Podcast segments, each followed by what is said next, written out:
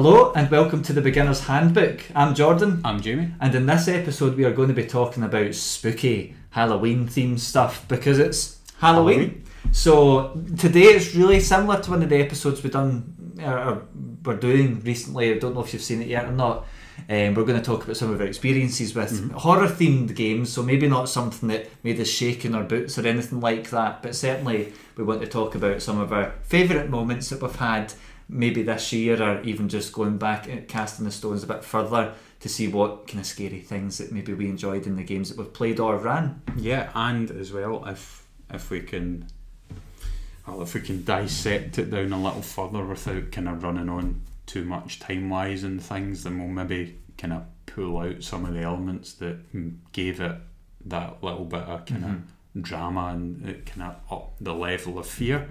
But we don't want to go into that too much. This is more just kind of story time with Jamie and Jordan. Yep, a special bonus episode, if you want to call it that. Um, so basically, I think then we'll start off with the question we always ask is a question, and that is what, as a player or the, or a GM, has it been? What's your favourite time? Sorry. Uh, or what's your favourite experience you've had in a game, whether it be a, a scary sequence or a sequence in a horror themed game, or even a scary sequence in a non horror themed game, because you can have horror elements in games without them needing to be hardcore horror Yeah. games. Um, so, as a player, what's your favourite one of them? As a GM, maybe what have you done to actually try and encourage or set up that atmosphere for your players?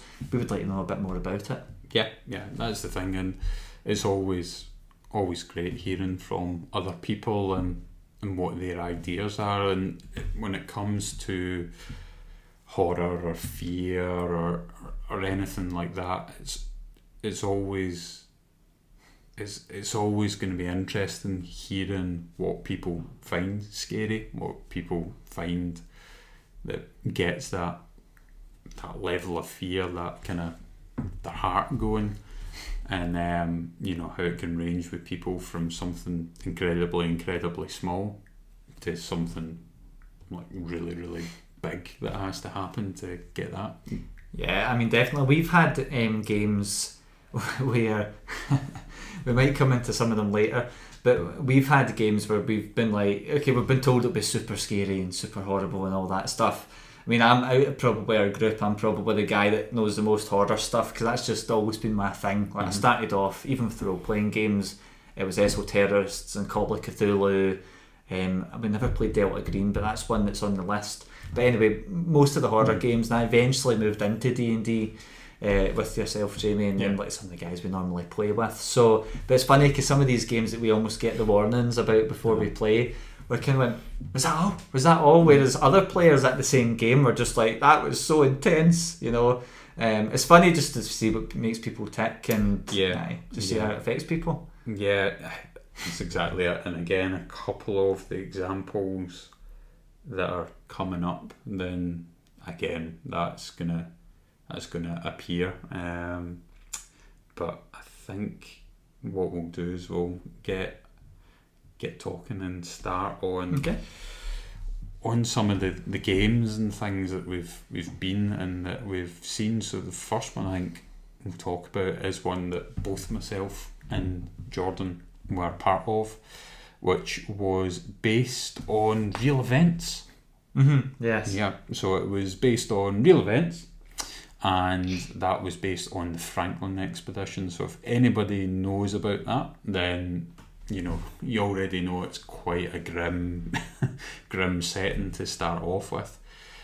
And for anybody that doesn't, basically, there was an Arctic expedition that went out, and then basically everybody disappeared from it, and then I, I can't remember the exact sort of time scale and things of when it was refound and rediscovered, but when the people were found, there was like different people that were disfigured. There was people buried in makeshift graves, and mm-hmm. you know there was a lot, a lot, a lot of pretty grim and horrific stuff. So when the game started, unbeknownst to the the DM at the time, who was the author for anybody who's seen previous episodes, we all got kind of trigger warnings before it happened. But unbeknownst to him, so the timing in this, and I can't remember if I said this to you or not. The timing in this was a bit suspicious because there was a documentary on TV over here, and then maybe about four weeks later we played this game. I didn't know that. No. Yeah. So I'd also me. seen that. well, I never asked, but I'm suspecting that he'd watched this documentary that I'd also watched, and then he'd taken that and ran the game with it. So as we're going along, you know, kind of a lot of the, the spoilers were kind of already out there for me. I knew what was happening. I knew what was coming up. And uh, one of the things that the DM done because you know the, the bits of it were grim, like it had essentially pictures from the expedition that was used to kind of help set the scene and things. So the ones that were a bit more grim, everybody got a kind of you don't need to look if you don't want, and it was kind of passed so that nobody could see it around the table, and then you either looked at it if you wanted to or not, which is good for you know everybody's kind of sensitivity and things, you know, and not Mhm. freaking anybody out. But at the same point, it kind of it sort of slowed the pace of the game down. So at that point, rather than keeping the fear going of there's somebody else, there's somebody else, here's something horrific that's happened to them, and you're building and layering upon it. To obviously, um, with the Franklin expedition, there wasn't, you know, monsters or anything kicking about that happened. It was a, a series of unfortunate events, but so, so rather than the pace going and building, layering and building and layering, because these kind of graphic elements, not graphic as in horrific content, but like pictures and Mhm. things, Yeah. because they appeared every so often, it just it stopped the flow. So rather than getting that kind of level of tension that was building and then it was falling back and it was building and it was falling back and it was building and it was falling back. So for me personally with that, although it was it was in that horror theme, it kinda it lost a lot of the edge from it because I was already aware of the events. I'd already, again, already had a good bit of background information Mhm. on it, so I knew where things were going to go. And then I went, well, because, you know, like this person was found here, then well, what you could do is you could potentially link that to this, this, this, or this. And so I was kind of puzzling things out as it was going on. So I was a kind of a couple of steps ahead of the other players that were there. Um, and again, the passing the, the images around and things, it just it killed a lot of the, the tension for me. But how did how did you find the? the I. I actually, I was a wee bit the other way. I actually enjoyed all the, that stuff because I didn't weirdly because I'm into all that. Like, there's a Dyatlov Pass incident, which was like so many conspiracy theories about that. Um, but that was the only one I knew of of that sort of nature because of like the film that they'd done and things. I think it's monsters in the film. I never seen it, but um, so I didn't know anything about the Franklin expedition. And I'm going, eh, oh yeah, I think I can't remember if you said we used Call of Cthulhu for this as well, so it had all the sanity stuff brought into Mhm. it. Um, you know, so so I quite liked the lore aspect almost of it all. The stuff like pictures, like it was going around the table. I'm like, can't to see it. You know, they're pretty crazy stuff, but I'm also like, cool, like super scary. Um, but I, I liked for me it did it fed into the theme and unpleasantness a bit more. But I also don't, didn't know anything about it until that Mhm. night. Um, I think it, if I remember right, it took some supernatural approach, and I don't know if I ever yeah. finished that game though. I think we spoke about this before, but I don't think. we, we did finish it because it Oh, was did? kind Ah, of just as a sort of one shot. Um, Oh, so right, it was okay. kind of go find out what happened.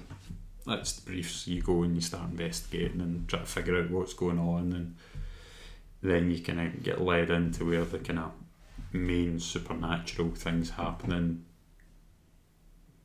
I think it ended up in some form of fight, and then it was you know, that's it, well done, you survived, and you know, you all go home a little bit more damaged than when Uh-huh. you appeared.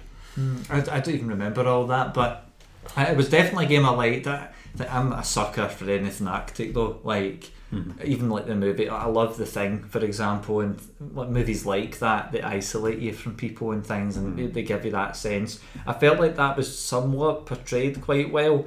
Um, yeah, yeah. it's hard to remember though. We're speaking about years and years ago, but Right. um, I, I did quite enjoy the game overall. But I, it's interesting because it was probably well, there was a documentary not long before it. Because I'm surprised because that would have been something I would have watched. You know, that was back when I watched TV Mhm. and things, which I don't do anymore. But Yeah, I, I, again, it was on one of these channels that kind of normally put stuff on, and it's either hit or miss whether the Yeah. documentaries actually got a decent bit of information in it, or whether it's like just made up nonsense and Yeah. like they repeat the same four or five sentences and then go to an ad break. And then the recap in the four or five sentences, Ah, and then add an extra one So in. most and go haunted to or an ad something.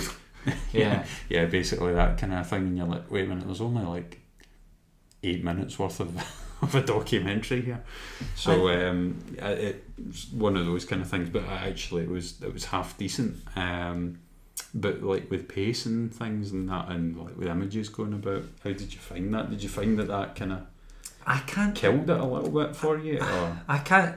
I can't really remember. I don't remember feeling like it slowing down. But then for me, I suppose the difference is like this was all new to me, all this stuff. Yeah. So I was kind of learning a bit about it, and I was seeing like the state of some of these could um, what would the actual respectful word be? The remains that were left. Mm. Um, but you've also got the stuff around like there was like what was it?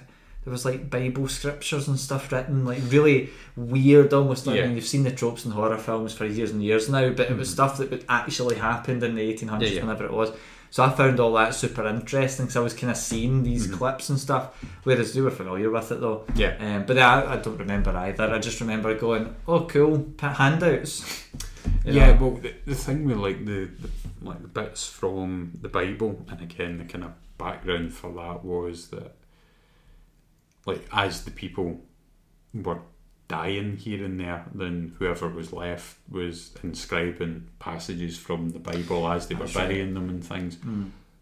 But it was kind of strange bits of the Bible to pick Mhm. and I, I can't remember any of the quotes off the top of my head, but it was kind of the sort of stranger elements of it rather than Mhm. like your, you know, your kind of standard ones that you would hear if you were at a funeral or whatever, um, which then added to the mystery and added to the kind of horror nature of it because it was kind of not completely disconnected, but the the kind of further in the events were kind Mhm. of unfolding, and the, the the more bizarre the quotes were coming from as everybody's starting to kind of lose grip and lose control of the situation. Um, so it, the likes of that because like the quotes getting read out, you know, so somebody finds one of the graves and it's oh you see that it's got written on it blah blah blah blah blah.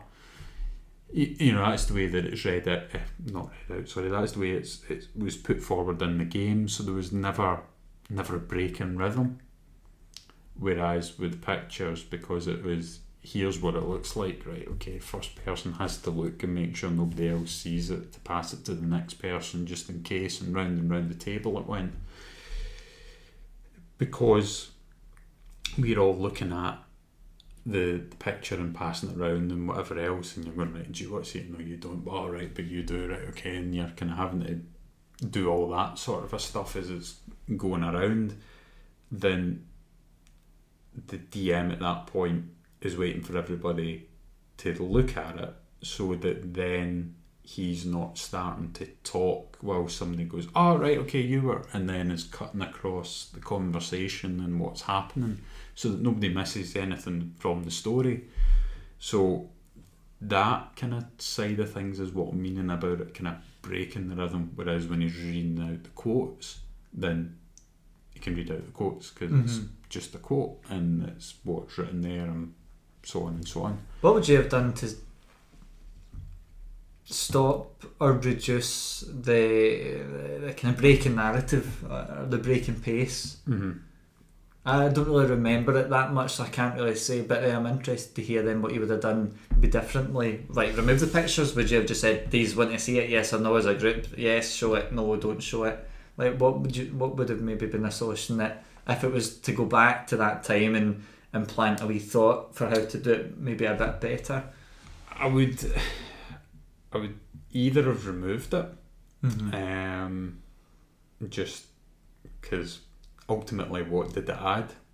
I suppose it was maybe shock value or something. that was there Yeah, for then, I but-. But the thing with it is, you go right. Well, if you're worried about people being creeped out with it or getting upset or whatever, then why take that Why is it level of risk? Aye. Whereas if you got a picture of the ship stuck in the ice, that's not going to freak anybody out. Help set the scene. Uh huh. Something okay. else, something else, something else. Help set the scene. This is a picture of one of the tins of rations that they would have had on the expedition. You know, that will help set the scene. But it doesn't detract away from anything, you know, and you're not then worried about people going, ah, it will be fine and looking at it and then again getting upset, freaking out with it. So I would either removed it um, or during, or sorry, before the game had started, when this is, you know, what one element of what I'm doing. If you are to get, you know, if you're sensitive about it, just when it comes round to you, just pass it on to the next person. I'll pass it round clockwise, it'll get it back to me, and then I'll get it out the road, keep it face down, look at it, then when you're done, next Uh-huh. person. Mm-hmm. and I'm going to keep the story going. So that you know for anybody who doesn't want to see it they've got something to focus on and they're not going to get distracted with that and maybe accidentally glimpse something or whatever. Um, that would probably be the two ways I would do it.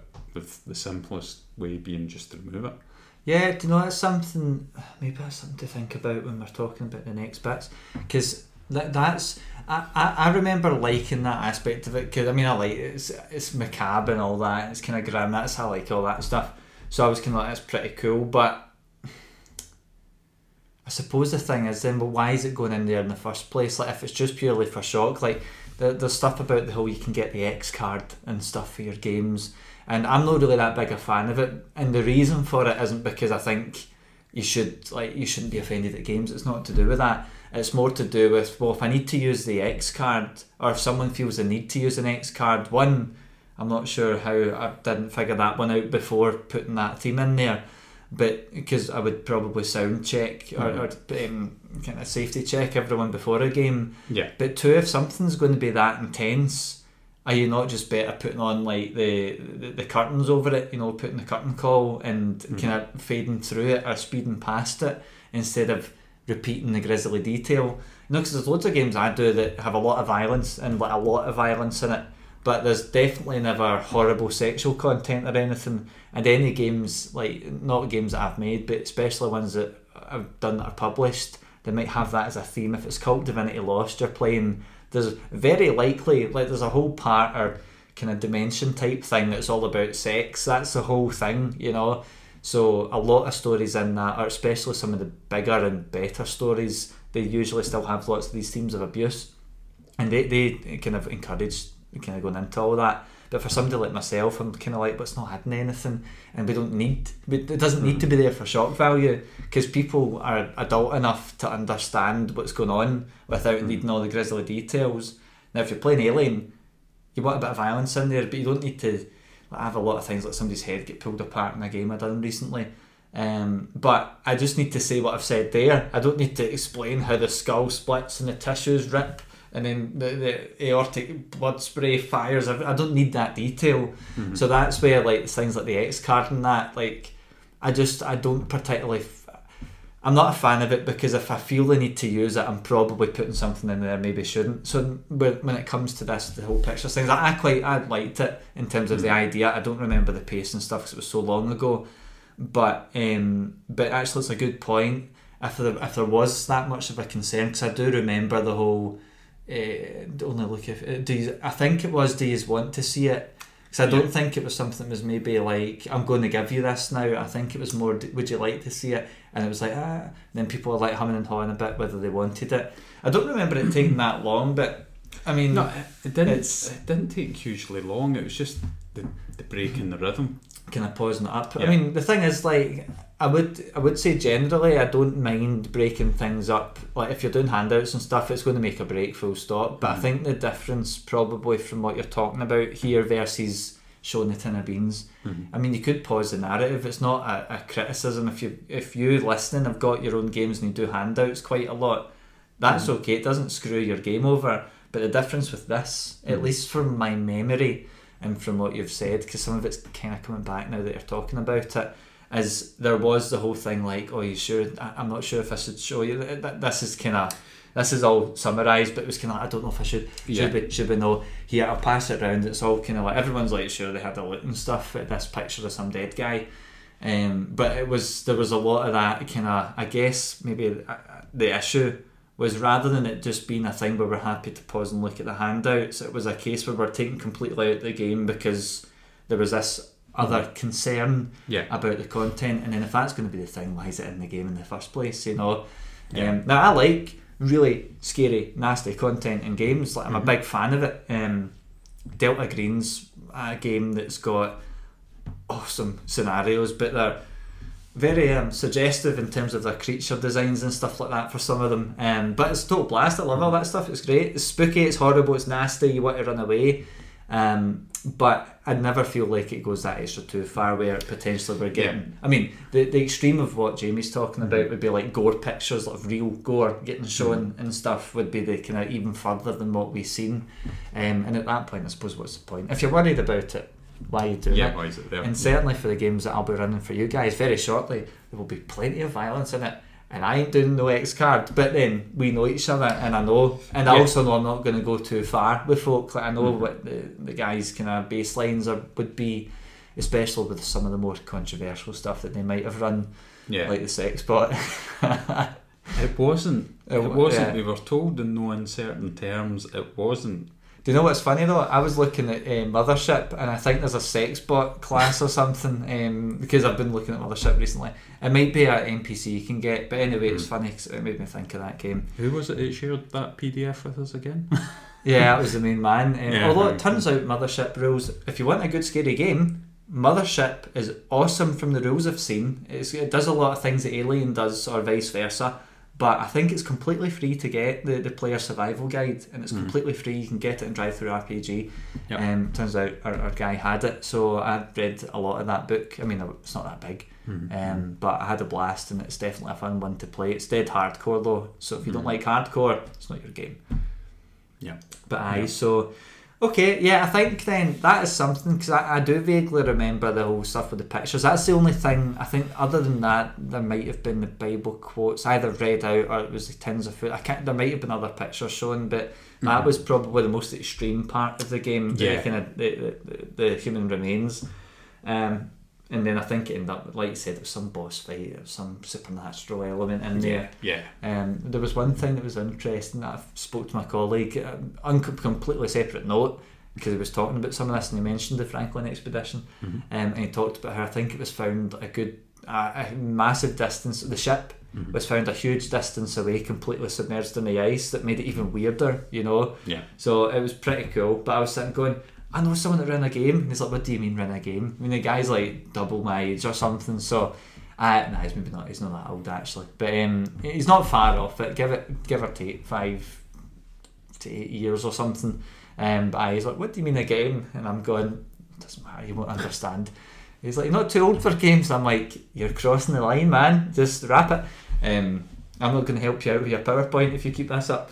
But um, anyway, so I don't know. Is there anything else for that one? If not, I can jump on to the. I, I think that was that was the kind of the key elements of it, um, it and and again a kind of sub component Mhm. of that is that when the DM is going, oh, you don't need to look, you know, if you don't Oh. want to, and y- you could see that he was a bit upset and disturbed by by what he'd seen in the documentary.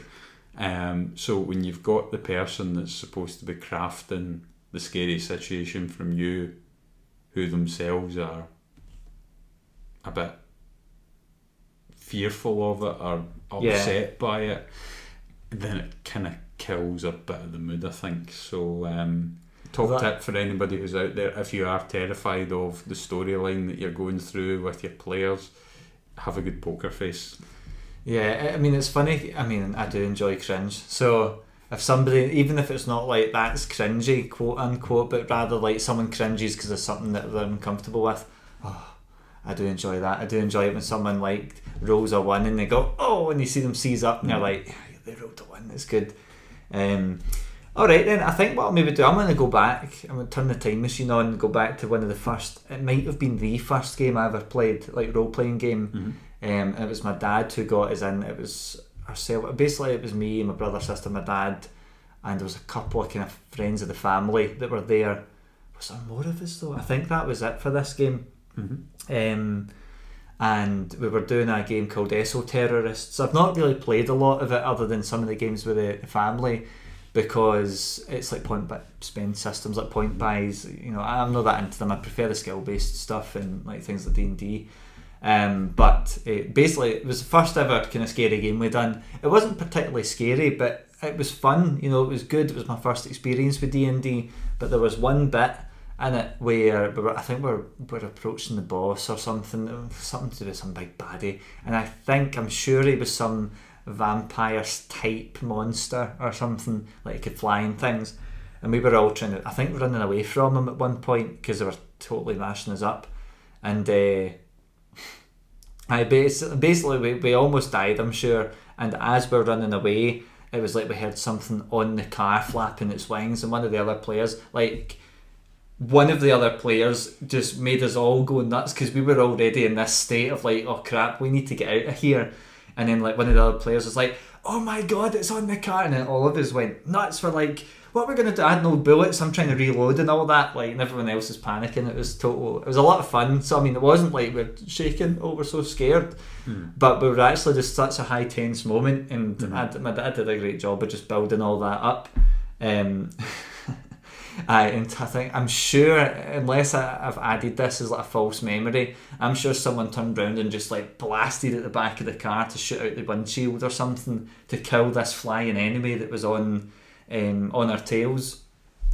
And it turned out what it was was somebody's jacket get stuck in the car door and was flapping against the car and all that. And that was all. It was just a wee false, um, well, a false positive, whatever. Uh, red herring. Yeah, red herring, and uh, I, it was just it was dead fun. Like it's a definitely a horror themed game, but it was a moment actually probably more so than the rest of the game.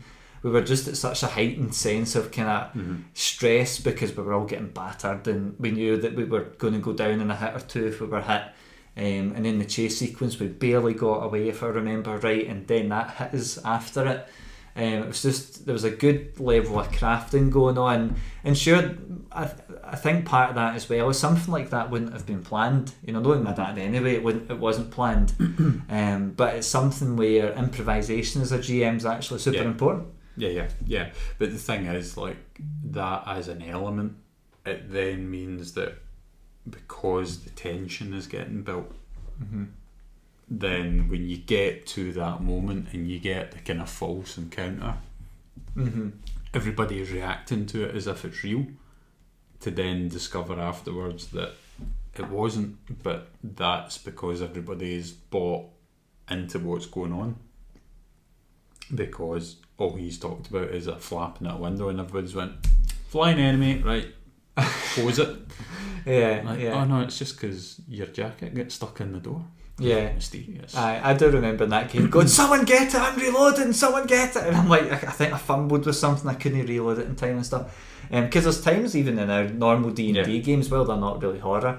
Um, you know what, we might, one of us might say something and then it's like we just spiral Yeah. into this this whole conspiracy Yeah. theory. Now, sure, it's very different in this high pressure stress moment, Yeah. but it's the same sort of thing that happens where it's Mhm. like you, you take one little kind of bit of the bait and you make up your own story. Mm. And I think actually, especially in horror games, it's good to kind of allow your players to give them time during scares or Mhm. build up to actually let them start making up their own things in their head. All he said was there was a flapping. I'm sure. Oh, my dad said. was it was like a flapping noise or something. It, there was nothing to indicate it was a monster coming Mhm. because I think everything preceding that, um, a preceding even, was gave the idea that we got away, you know, and so we had that rest, um, and then we decided to just make it go. I remember Dad laughing his head off because he's just like these guys don't have a clue about that. Because I mean, half the time we're saying, "Oh, we know he's up to something" because he's smiling, you know. Mm. Um, but that's one of the things. Like, give give your players time to think of that stuff. A big reason why that worked in the way I see it, 'cause it's the same with horror films that overuse jump scares uh, or overuse the fake jump scare where you turn, oh, there's nothing there, but they turn back and then the ghost is Uh-huh, there, yeah. even though there was nothing behind them in the first place, and it's done.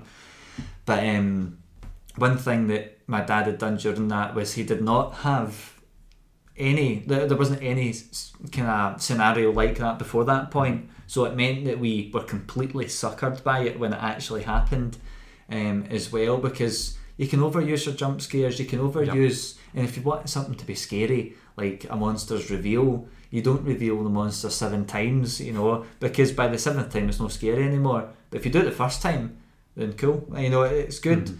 so maybe it's not the best kind of thing to compare it against because you should probably be describing your monsters. Mm. But when it comes to plot twists, for example, if everything's a red herring, Mm. you know, and then you're always bait and switch them at the the players at the end, then it means you're never going to get the same impact. And Mhm. that's something for that game that worked really well, at least uh, from what I remember. But we're speaking like six, seven years ago or something now. Mhm. But it still sticks with me. That's how good it was. Yeah, yeah, but again, like you're talking about the kind of if you if you overdo a jump scare, if you this that whatever, if you overdo anything, then you're gonna desensitize the Yeah. players to it. Um, and again, pick any technique you want for driving a story, or pick any technique you want for creating horror or surprise or suspense or whatever. If you if you do it all the time, then the players get better at spotting that element quicker. Like the patterns, I can I see what you're saying. Aye. yeah. So like with a jump scare, like if you've never never seen one before, you'll get caught out when it happens. But the more and more and more you get it, then you start to pick up on the subtle things like, oh, the camera is slowing down when it's moving through the scene, yeah. and oh, the music has changed. Yeah, why is the Oh, framing yeah. set so someone could stand behind that person? Huh. Yeah, You know? Yeah, exactly. So you start to spot the little bits and pieces, but then it takes away the impact. Now, whether it's because you're consciously sitting picking up on it or subconsciously you pick up on it, then the same is is happening when you're going through and you're you're working through your story. So when you're setting up the jump scare or the false reveal or whatever it so happens to be, the players are going to pick up on it quicker and quicker and quicker and quicker, which basically means they're sitting there going, "Oh, didn't see that coming." Nudge, nudge, wink. It, they know they're they're there already. So if you've got a kind of a variety of different tools, different techniques to pick from, then you're keeping them on their toes because you're not giving them the chance to to get used to something so that they start to spot the patterns quicker. And as well as that, even if they do know the patterns and can spot it, they're still going to have a point where they go, right, okay, well, if this, this, and this happens, there's an outcome. If this, this, and this happens, there's another outcome. So you're still keeping them on their toes because they're they're sensing different ways it could get Yeah. pulled or pushed. Yeah. I think there's something as well, like as a GM, you'll probably have your way of doing things, and if you do catch people, because they'll probably say it, like they'll go, oh, "I seen that coming," you know, or they'll go, "Oh, like there was a game." Nah, we're, we're going to come on to that in a second, so I won't say it now. But um, they're, they basically, like it's going to happen sometimes where people suss out what you're doing, and that might not be because you're doing it wrong. It's it's not always your fault. I mean, sometimes you just are into a pattern of it. Some players are super perceptive. Some players have played a lot of games. Some have run a lot of games. Like, I tend to find a lot of these patterns in people quite quick when I, I hear their games. But if you do find that's happening a lot with your players, that's when to spice it up. Mm. That's when to change that um, uh, just change the pattern a bit, just flip and switch it on them, and then it'll put them back on the back foot again. Um, and that's it. I mean, it's, it's fun, but most importantly, have fun when you're. See if you get into the horror stuff and you, you kind of try and give that to your players, whether it's the way you tell it or you, your physical with your hands and stuff. It's going to try and immerse people a bit more because storytelling less so I'd say than any other type of game that I've run. Horror games I personally find really really hard to run Mhm. because one I don't really get scared myself, so I, I don't. It's hard for me to know okay what would scare you, you know. But um, it also re- relies the most on things like actually setting to set the scene. You need to do the build up. You need to do reveals. You need to be able to do the twists and the shock values and all that stuff. And it takes a lot more work than practically any D and D game that I've done that wasn't horror themed. I mean, I've hmm. ran a campaign for a year, and most I think probably the latter half of them or the latter quarter um, were prepared in like 20 30 minutes a, a night. And that was hmm. four five six hours of games and in 30 minutes just because I was so used to it. Whereas hmm. horror I can't really do that with so much because it's, it's harder to do. But Yeah, and just kind of talking and focusing on that, like for me personally as well.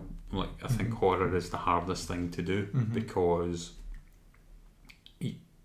like, what scares you isn't going to be what scares me. Isn't going to be what scares somebody else, or you know whatever. And um, it just when you were talking about that there, um, it, it just a kind of total side shoot of what we're talking about just now, but on on the point of what scares you is completely different to what scares me. Like recently, I was was talking with my dad, and he he retold me a, a story about what happened to somebody he went to school with.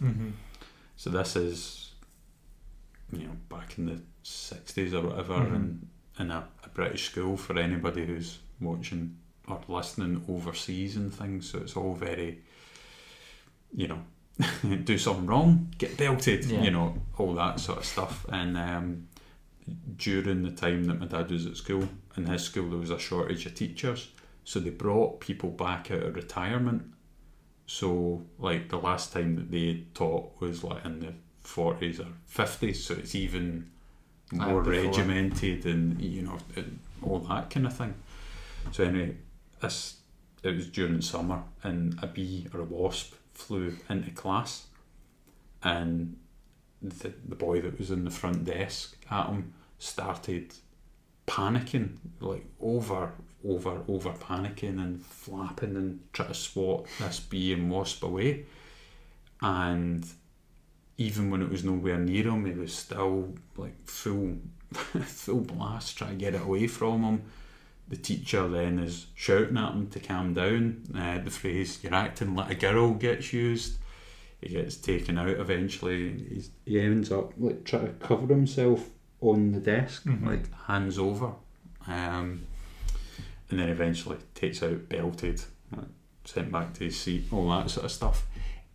Anyway, the long and the short is that the, the boy's mum comes up to the school and goes apoplectic at the teacher and with the head Mhm. teacher and things because as it turned out when he was a really young kid he kicked a football into like a, a bee's hive or a hornet's nest and he got swamped with Mhm. them and he ended up in hospital and nearly died so that bee coming in you know back in the days before anybody knew or cared about post-traumatic stress disorder so he went through that that experience and that panic that everybody else was not Yeah, reacting to. Aye. Yeah, and um, and and that's what he went through. So, so like something as small and as trivial as a bee or a wasp could be enough to have somebody having palpitations at the other end of the table.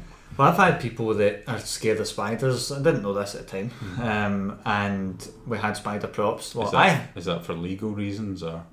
No, I, I, well, this is the guy I sent locusts to his house because I, I was told it'd be dead funny, and I found out it was. Well, I didn't find this out until a long time later. But Hmm. it's not just spiders he's scared of; he's scared of insects as well. And I sent him a bag of fifty massive locusts. Like, I mean, they're speaking about half the size of your finger in terms of length, the, smallest. But um, I know, but even the games with with spiders in it, you Mm-hmm. can see actual discomfort. So I'm kind of like, well, well, we know these guys, and we know he's okay with it, but Mhm. he gets freaked out. So we're kind of like, cool. I never took the spiders out because like I don't care that much. I don't care that much. I still want them to be uncomfortable, but I just took out a lot of the a lot of the real details and stuff. I would just say it attacks him instead of talks about it grappling him with his uh, with their um, their legs and then eating them with his fangs and all that. I just took out all that stuff. Wrapping them in web. And like, I the thing as it was, there was a web mm. skill in there to restrain people. But I mean, the way I, I just censored the game in a way that probably people didn't notice because I wasn't Yeah. removing the spiders. I planned it. I'm not changing it. But I just took out the details. I just Yeah. removed the reference to that, and I moved to more game jargon, which I tend to not do because I think jargon's just gets pretty boring. It- mm-hmm. It's not as immersive. Um, but in that case, it's better to just take away some of that immersion to give people a bit more mm. comfort i- i- if it does kind of upset them and things. Now, he's not anywhere near as bad as the person you were talking about, but it's just Yeah. an example of, of maybe how I've needed to censor that. He, yeah, but again, that's that's the thing. So, like, for most people, turning around in the game and going, and then a giant bee comes in the room. Like most people are going, out. are going, wait, wait, Why? What? Why? right? Oh, is this not? Sp- when when does the horror start looking at their Aye. watches and things? Whereas that person at the other end of the table's just fainted. you know, you go well. And again, for most people, it isn't going to be something as small and as innocuous as that. But there's okay, physically a bee flew in the window with him, but talking about you with your game, even the mention of a spider is enough to start having that person on edge. So you go, right, well, that's a very, to, to you and I, it's a small thing, but to them, it's huge. So how do you, how do you take the person that's reacting to something small and get them along in the journey while still making the person who needs something big to react to, and how do you get them all feeling scared? Yeah, I think uh, this is the same thing though, because this is where the I suppose the X card comes in, Mhm. right? The the thing with that game was I cleared the content of this game with everyone, and they're like, "Yeah, no problem." Mhm. I said it's going to be a creature feature type thing. You know, I suggested spiders, but I didn't want to spoil it, so I said, "Think of your eight-legged freak type things." Now that obviously is a huge spoiler. The spiders, but they weren't expect. Mhm. I knew that that would be something that made them think insects and stuff, and they're like, "Ah, it's cool. I don't care." Um, but for the most part, like I mean, even in a different scale, like I talked about Kult having a lot of certain stories having a lot of abuse in it, the Kult Divinity Lost, and so that sort of stuff is I if people have had trauma in life, eh, anything close to that, those sort of playing games that even suggest it makes that completely unplayable. You know, but that's where the X card doesn't solve that issue. You know, That- that's something that should be resolved even before considering an X card. You know, because that's like if I'm going to play a game that might have, I've not really played one game I've ran that had kind of mm, graphic kind of stuff of a kind of more sexual nature, just more like uh, police cases and stuff and things. But it's still enough for me to go, cool. That's something that people might find really, uh, really hard as a topic, even if you've not had any issues around or trauma around that.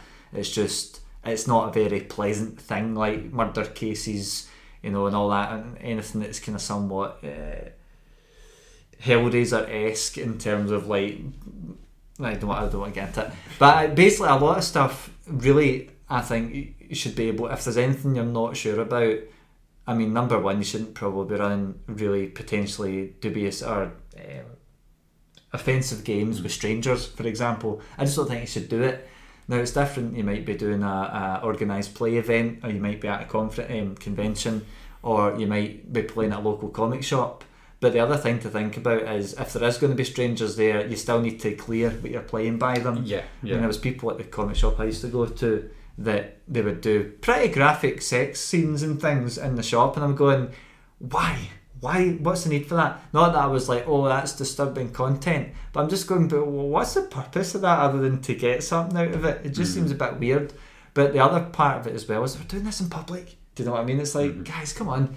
Um, so in terms of like how you uh, you bring people along for the ride, well, well, if you if you pull it out or you find it, Bad choice of words there. yeah, yeah. If you if you figure out the issue before the game starts, you can you can make reasonable modifications Yeah. to have it work. I could have taken spiders out of that game Mhm. and made it insects or practically anything else, and it would have still been the same game. It could have been rats. I could have just made it that they had sludge from the sewers or something. Know, anything to. I could have still done the restraining effects and Yeah, things.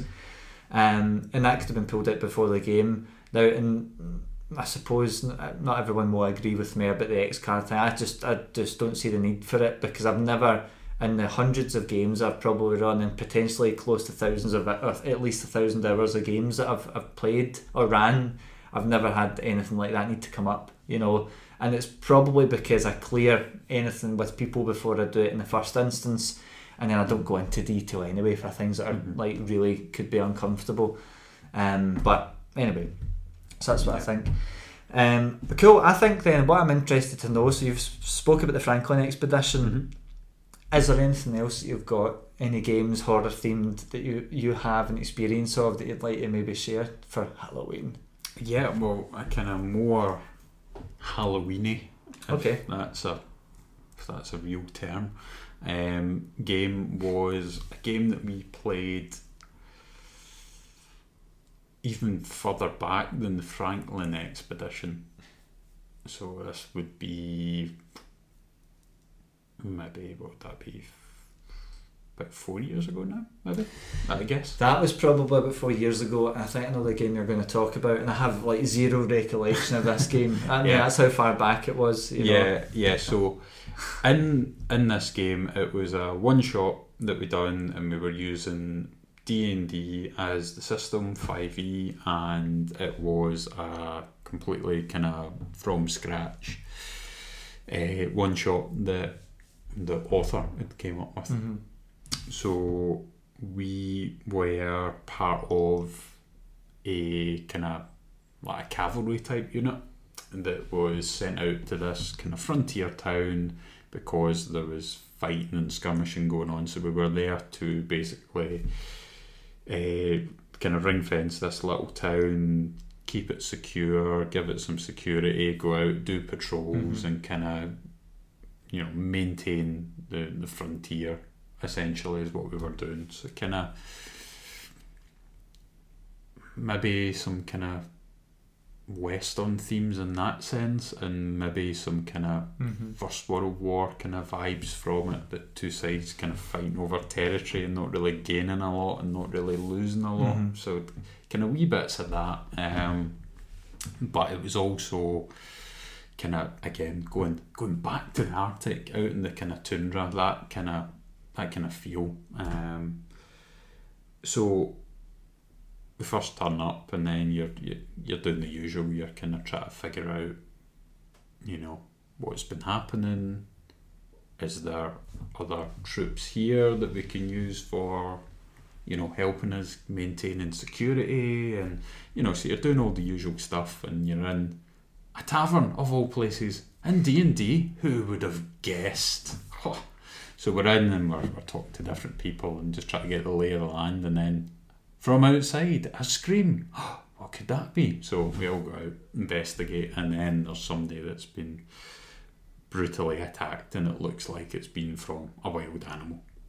So, oh, oh dear, right? Is Well, that- this kind of rings a bell. That this bit, the bit, the bit you were telling me earlier, it was like barely there was Yeah. maybe a, a misty thing there, but this mm. whole thing about an animal seems to Yeah, so that was the first thing, and you know, obviously you're there and you're playing the game and things. So rather than my goodness, this woman was attacked by a bear, and you know that being that terrible accident, you're all sitting going, right, okay, what's actually going on here? And again, kind of touching on Jordan, the conspiracy theories start Mhm. you know rattling about. So we start trying to puzzle out what's going on, and um, so we start going down that line and right, okay, did anybody see it? Ah, well, that person there was in the street, and when we came out, they disappeared. So we're going and we're trying to find them and things, and then shock horror when we eventually catch up with that person. A similar thing has happened to them, and mm, right, okay, something's different going on here. Blah blah blah. Eventually, through a series of puzzling and you know detective work, we then go, I know what's going on here. Is werewolves. Now I can't remember who comes to that conclusion first. Uh, probably the chameleon, I think. Probably not me, because I don't even know if I was present for this game. But Yeah. uh, Just a mannequin was this, there. this rings a bell. I get see when you talked about the whole guy following him. This. No, we played it here. you were definitely here. I, I, we didn't turn up uninvited. You were definitely here. I know. I wake up in the middle of the night going, "Who's in my living room? You guys are playing D and D." Don't worry about it. Uh, Go back to sleep. Um, the real horror game. Yes. Um, so anyway, so puzzle out it's werewolves. Oh dear, how terrible! So we think we're dealing with one. I think a little bit of combat happened, Right. and then hey, we've dealt with it, and then in the distance you hear a howl, and then oh no, there's more, and, and on and on that goes to the point that we end up kind of in different positions about the town, and we kind of try and pile things up and kind of fortify it as best as we can. But what's happening is in the woods, kind of just outside the town, the werewolves are all gathered in there, and there's loads of them. There's absolute, it's, I, I, can't even remember how many it was. And then, like every so often, you'd get a glimpse of the eyes, like and the light when they're moving about, and you know different things to set up the tension of this impending attack. And then when it happened and when it started, it was kind of wave after wave after wave after wave. And then again, eventually, I can't 100% remember how it resolved, but you know, managed to make it to kind of daybreak because Mhm. that's what you were fighting towards. Because you're going, as soon as it's daytime, they'll lose their powers. Hold on to hope. Um, and that's what we managed to do. And again, because it was the one shot, I think that's where it left rather than there was a kind of overall outstanding victory for us, and that you know every werewolf was gone and things like that. Um, we also had a limited supply of like silver bullets and things that we conveniently managed to find. Mhm. Um, which was the other thing that you were factoring in. You were going right, okay, use the silver bullet and you'll do a decent amount of damage, but use the regular ammunition, which we've got more of when they're further away. So you're kind of trying to puzzle out tactically what the best thing to do was, whilst getting hit by wave after wave, and you know, so you're you're getting put under a bit of stress and a bit of pressure to try and figure out what the best thing to do was. Um, and again, managed to make it to morning and survive, and that was that was the game. So. Um, you don't remember anything from it, so No. it's Um, pointless asking you what you found. Well, what I I think I found, maybe the scariest thing about this game, is I'm pretty sure werewolves are both immune to damage unless it's silver or magical damage. So we're probably doing bugger all with those weapons until we use silver bullets. But that's assuming that we actually, yeah, the, That we- the DM yeah. actually used those drills. Um, but I, I mean, it sounds like for me, what would have probably worked for it was the build up from maybe a bit of invest. I mean, I find investigation, and I'll come on to. I, I was going to talk about something different, but I'll actually Mm. use this one instead. But I actually sometimes find the actual story and the build up is what gives all the payoff. It, Yeah. It's what it's what makes the fight worth it. And I don't know if that's maybe what happened Mhm. with that game. I can't remember Yeah, yeah. if it was maybe there was a, sufficient enough of all the extra stuff that when the fight happened it felt like an unstoppable wave it probably just felt like oh god here's another seven of them you know Mm. because I find D&D combat quite often feels like that full stop Yeah. um, but um, I can't Yeah. remember so I, I mean, the thing with it was what was good was that when the kind of initial sort of like the sell for the game was oh, it's going to be a one shot. Let's just do at that time. That was I think the kind of highest level characters we'd played at that point. So oh yeah yeah so we kind of got a sort of bump up in terms of the, the levels because before we were doing relatively low level characters and we were kind of changing settings and kind of shorter campaigns, nothing too long, and as well nothing you know that we weren't getting a lot of stuff to, to juggle and try to remember.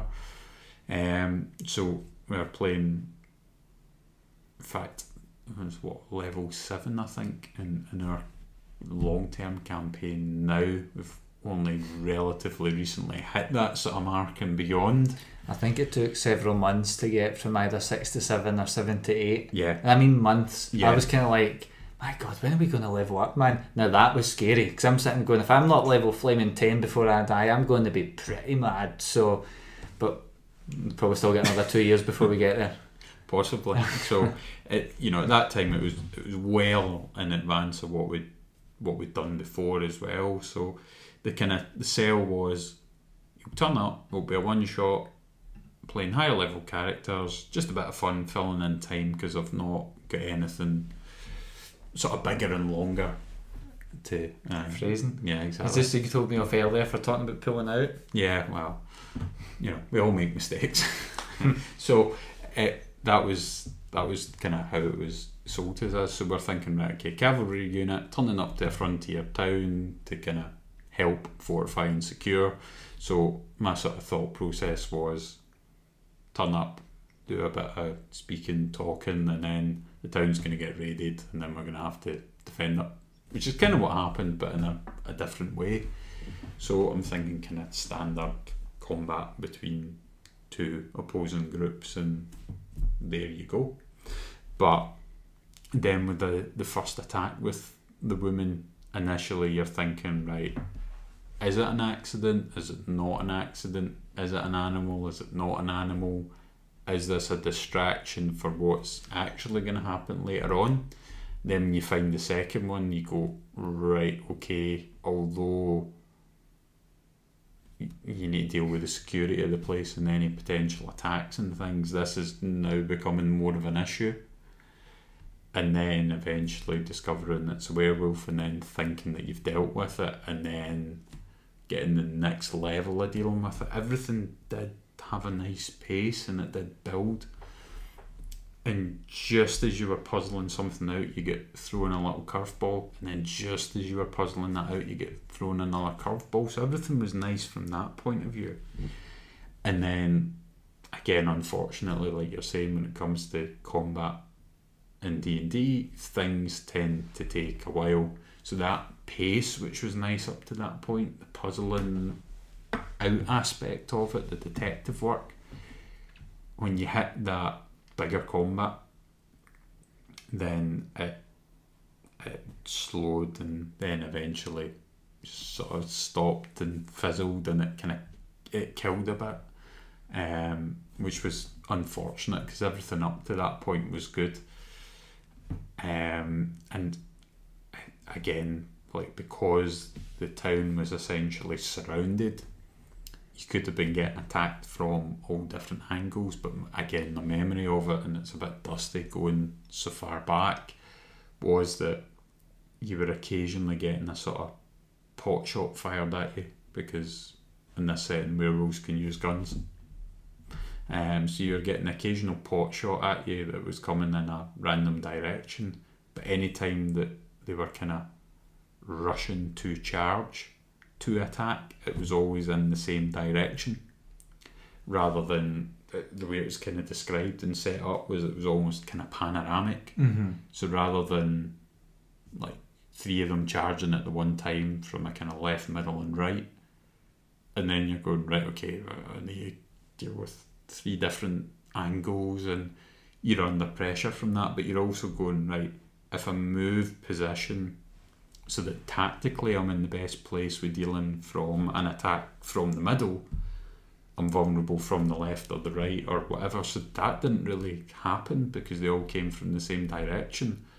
So it was a case of, right, well, let's hope that the kind of pot shot doesn't hit me, and mm-hmm. if I can survive the pot shot before the rush attack, then you know I'm, I'm sorted. I'm fine. Um, the easiest way to do that, as I found, was to go up on top of a roof and lie down, wait until you hear the shot, and then stand back up and then see what was going on. That's that was my tactic. That's how I survived. Um, but again, it, unfortunately, the combat because you need to go around everybody and, and things that just it just put the brakes on a little bit. And again, that little element of the town has essentially been ambushed, but then the ambush wasn't as thought out potentially as it could have been. Because again, if you had the different directions of attack, then you would then need to grab your stuff and move and reposition and do whatever to deal with it, which then would lead you to a problem at another point. So it's keeping your brain engaged because if you just stay in the same spot and just kind of plug away at it, you're you're not going to make it. So you need to kind of Mm-hmm. be thinking about the combat rather than just flicking through a sheet and going right. What's the most powerful thing I can do? What is this? Right, spam, spam, spam, spam, spam, and hope that you make it through, and hope that your dice rolls are better than another person. It kind of sounds a bit like maybe I'm not into the combat as much like myself. Hmm. Because the fact is, really, when you're running these games, there's things that will put the brake on the pace. Like if if even if it's something as simple as you're like, oh crap, I can't remember the name of that character. Do you know what I mean? Or a player doesn't actually know what they're doing with a character. you know, I've had that a lot with new players or players that have inherited different characters or new NPCs. Um, so it's not a punishable offence by any means if you're wherever you're listening or watching. Um, but certainly, I find combat can be the one thing that does slow things down a bit, and that's where the the build, as long as the build up's really good, the the payoff almost, uh, that kind of release of that is is like that can happen during that combat, and it kind of makes up. The rest of it makes up for the worst combat. I don't remember this one, but if it was basically a wave survival, which I just don't like, uh, and that's just me, I just don't like them.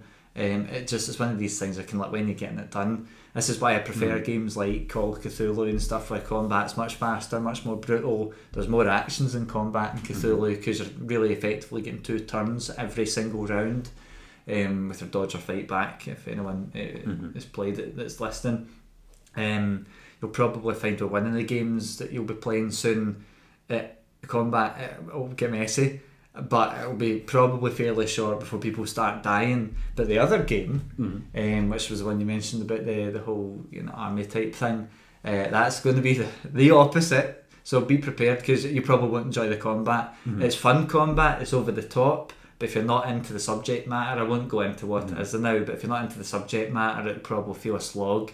It's also very flaming complicated. I've ran it maybe six or seven times. I'm still like, oh god, which is why I'm keen to do that one last, so I can Yeah, get yeah. prep for it. But um, yeah, cool. Alrighty then, I think I'll I'll maybe talk about one of mine. I think maybe I've got one more. Um, but I'm going to stick with the D and D theme. I was going to do a different one, and I've spoke about this one in particular. Um, uh, one of the more recent episodes, or maybe one. Well, we've spoke about it recently to each other, if Yeah. not in an episode. Um, and it was a Curse of Strahd game that I done with the Baba Lysaga for those who have played it.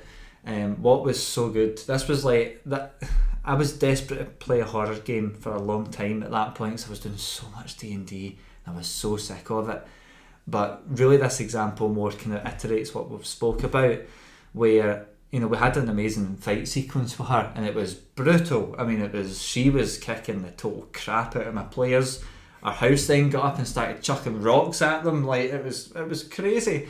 Um, it was nothing like the fight we just spoke about. And actually, as much as I don't like big epic fight sequences, as much probably because I'm not as good at running them, probably um, I guess. But with this one, I was really quite happy with it, and it was brutal. It was down to the bone with the players versus my character, and I got away. They're going to be so mad when she comes back later on. Um, so, but with the case of the actual build up, where what tickled the kind of horror bone for me was actually as soon as they got to the ruins of Berez, which is where um, Baba Lysaga uh, resides uh, in the Curse of Strahd. Um, it's all about this battle worn area. If I remember right, it might be getting mixed up with locations, but um, it was a battle worn area. There were scarecrows everywhere. There was like rotten houses, old peasant houses or farm Yeah. houses, even maybe not peasant houses. Um, eventually, they- they went over to these weird ruins, or sorry, no ruins. They went over to these weird standing stones. There was this woman there, this weird woman that was there and saying, "Oh, there's something evil here" and all that. And they're going, "What is going on?" And what I found really helped for the players was I was basically not telling them bugger all for that. I was going, I don't know what's going on, and I'm like, I'm doing making them do perception checks, and they hear movement, and they look round. Uh, what was happening was the sca- the animated scarecrows that kind of roam in that area were stoating about and things. So they were hearing all of this. they were thinking this woman was evil. They thought this was the witch that they were warned about, and she was something to do with some other group. It was spying on the witch, I think.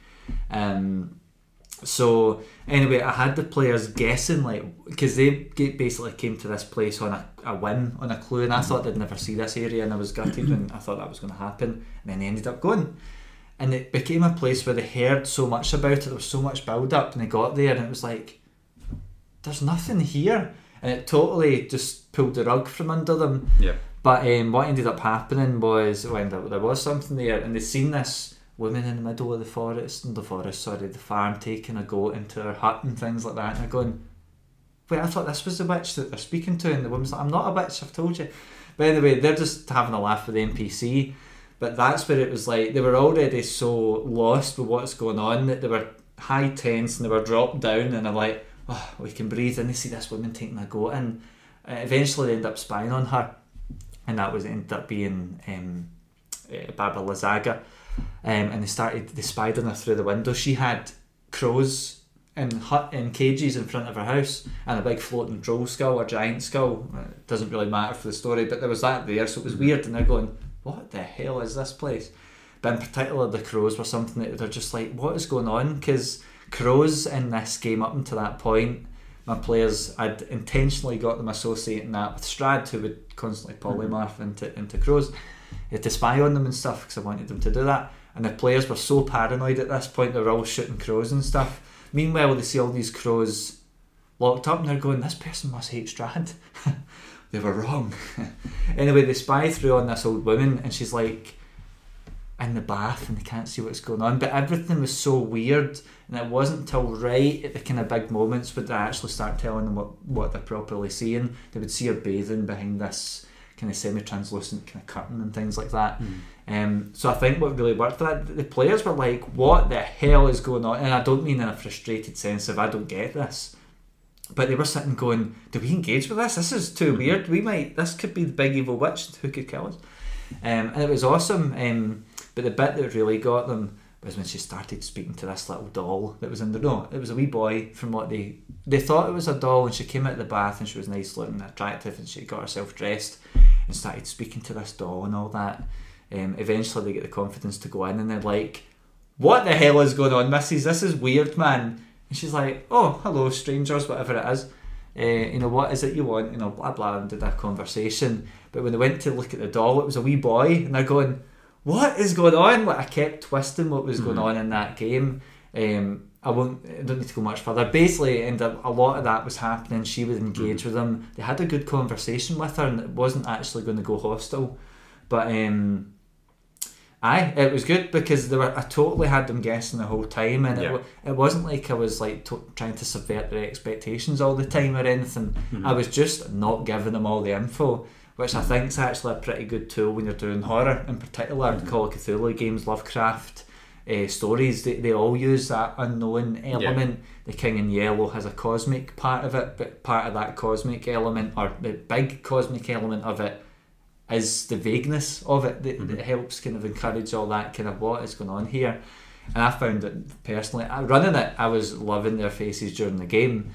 But I know from a player's perspective, when that's happened to me, um, there's a Delta Green game I watched online right now called Impossible Landscapes.